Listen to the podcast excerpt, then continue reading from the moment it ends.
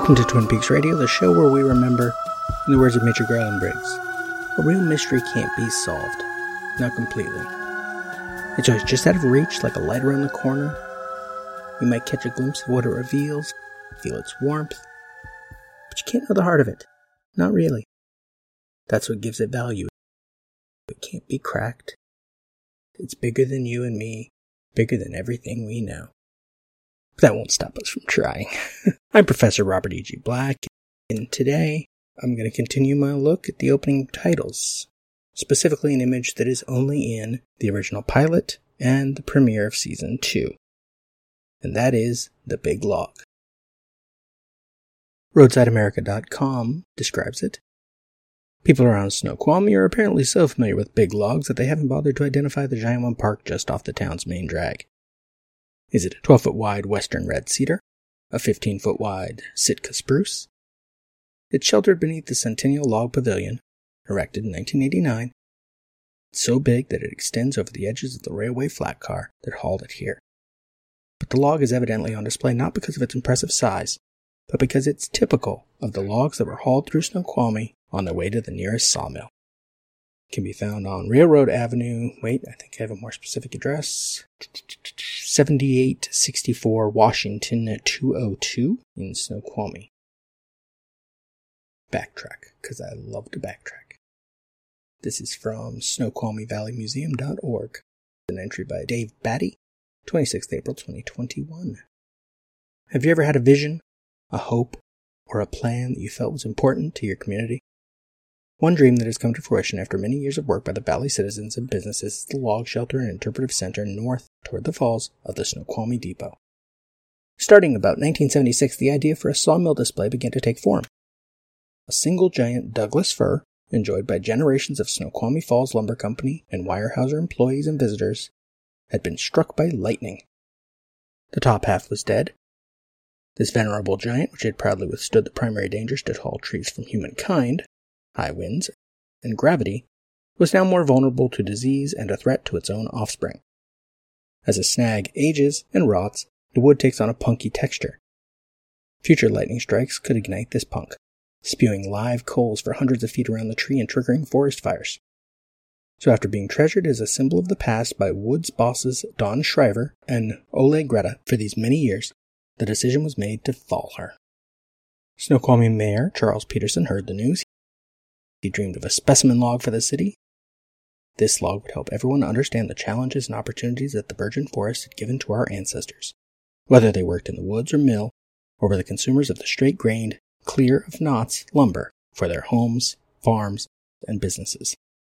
The mill was interested in helping, but initially perceived the town's requirement as the normal two foot chunk from the butt of the log, which could be mounted on a base as part of an exhibit. Snoqualmie wanted the whole butt log, Mayor Peterson and Harry Shook from Weyerhaeuser began negotiating. As the dream of an uniquely impressive log display grew, the Snoqualmie Park Board made a site available, and the mill challenged the city. If Snoqualmie could find a sawmill carriage to put the behemoth on, Weyerhaeuser would donate at least 20 feet of the log containing enough lumber to build two average houses. Snoqualmie found a surplus Weyerhaeuser carriage in Aberdeen. It was a big carriage far too big to efficiently cut most of today's second and third growth timber, but still dwarfed by the log. It was brought to the mill by railroad and to the site by Puget Sound Railway Historical Association locomotive. Then, no easy feat, the log was moved to the site and onto the carriage. Being significantly larger in diameter than a normal log, steel beam braces were installed to keep her on the carriage. It was 1979. Over the years, Covering the log and carriage to protect them from the elements became more and more important. In 1988, as the Snoqualmie Centennial year neared, renewed interest and resources began to come forward. Puget Power provided an architect. Weyerhaeuser supplied huge beams and other historical building materials from Mill Number 1. Many businesses came forward with donated or at cost materials. Individual citizens donated their time and talents, money paid by those producing the television series Twin Peaks was donated.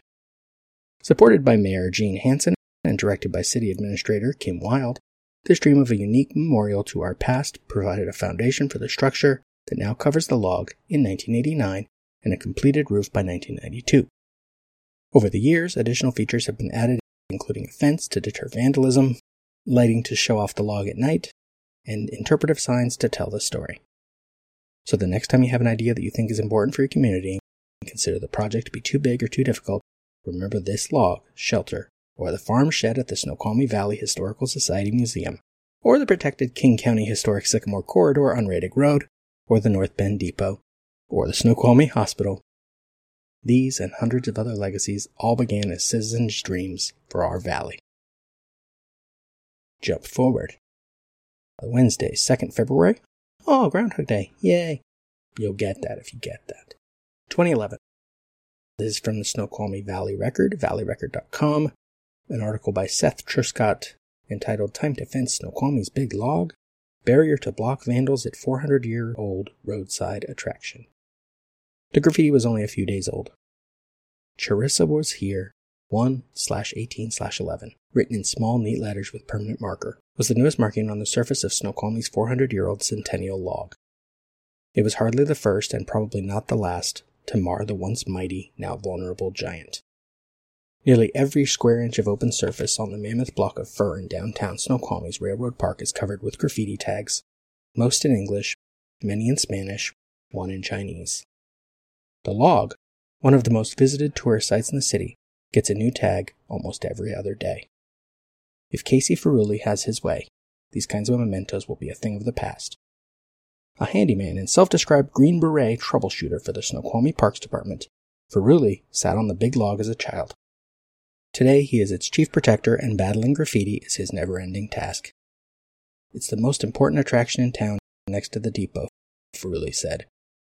Everybody that drives by has to get their picture taken. Problem is, too many people do more than just take photos. Some visitors climb onto the eroding hollow of the log to get their own picture taken. Others throw rocks at the softening wood. Kids will climb in it, said Snoqualmie historian Dave Batty, the bark of the tree, which can burn like coal, is loose in places and is too easy to take home with you. Most vandals just write their name and the date of their visit. The urge to mark it is something Ferrulli has never understood. I used to pull over and yell, Hey, respect the log, Ferrulli said. Now, with so much writing on it, he wonders whether such confrontations do any good. Ferrulli sanded and refinished the log seven years ago cleaning it up so the visitors could see its rings. Now it looks exactly like it did when I refinished it, he said. The city has asked him to give it the works once again. I don't want to do that until we put some sort of protection around it, Ferrulli said. Faced with the unending graffiti and steady erosion through vandalism, Ferrulli's department plans to fence off the tourism magnet with the spiked wrought iron fence. The barrier will permanently ring the entire log and its antique carriage, Ferrulli said an ornate fence is in keeping with the exhibit. It would remind me of going to a museum, he said. And then we have this article's version of the tree's history. A seedling in 1587, the original centennial tree survived until the 1970s in a glade five miles north of the city. Few such giants can be seen in the region today. Meadowbrook Farm, the space jointly preserved by the cities of Snoqualmie and North Bend, contains a huge cedar tree.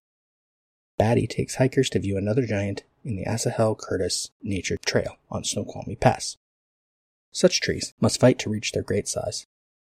They compete with shade tolerant western red cedar, western hemlock, and Sitka spruce. Eventually, some lucky fir trees win out and become giants. But time and gravity ultimately bring them down. Surrounded by a logged forest, the tree that became the centennial log was originally meant to be preserved in its native habitat but then lightning struck the trunk and killed it, leaving a hundred foot tall snag. According to former Snoqualmie Mayor Charles Peterson, foresters believe the dead tree posed a fire danger. A logging company took most of the trunk, but Peterson fought for a 26 foot long, 39,000 pound section to be displayed at the entrance to the city. Installed in 1977, the log was exposed to the elements until 1989 when a roof was added to protect it. By then, a lot of damage had already been done, the tree began rotting when it lost its top after being struck by lightning, and the decay was intensified by all the years in the rain. Protected under its roof, lit by night, the log exhibit became a popular tourist attraction as well as a symbol of Snoqualmie's fading logging industry. Batty said the log is a good complement to the nearby Northwest Railway Museum, whose collection documents the region's rail history. Etc. The article continues, but we will move on. Specifically to note where this is in the opening titles, because the opening titles are slightly longer in the pilot, is between the saw blades and the road and the tr- sign for the town, which we'll get to next time, where we will talk about the population of the town. But this goes thematically to more of the same as the last few shots, establishing the setting as rural, a mill town, place where a lot of people will be involved in the local work at the mill, physical labor, even though most of our actual characters in the show are not that.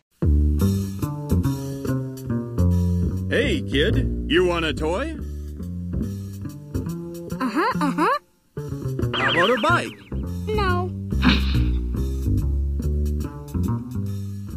A video game? No! Well, okay. You pick a toy.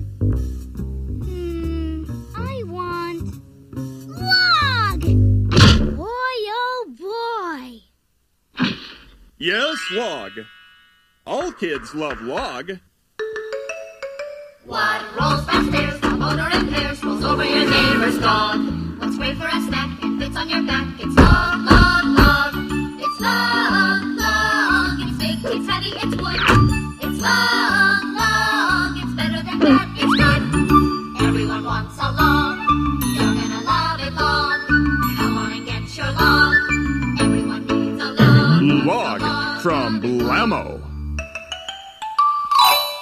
Remember, in the words of Major Garland Briggs, mystery is the most essential ingredient of life. Mystery creates wonder, which leads to curiosity, which in turn provides the ground for our desire to understand who and what we truly are. This has been a production of Lemming Drops Studio. You can find links to more at lemmingdrops.com. Follow the show on Twitter at Peaks Radio and on Facebook, Instagram, and TikTok at Twin Peaks Radio, or join the Facebook group Lemming Drops Studio Tour. You can also support all of my shows at patreon.com slash lemmingdrops.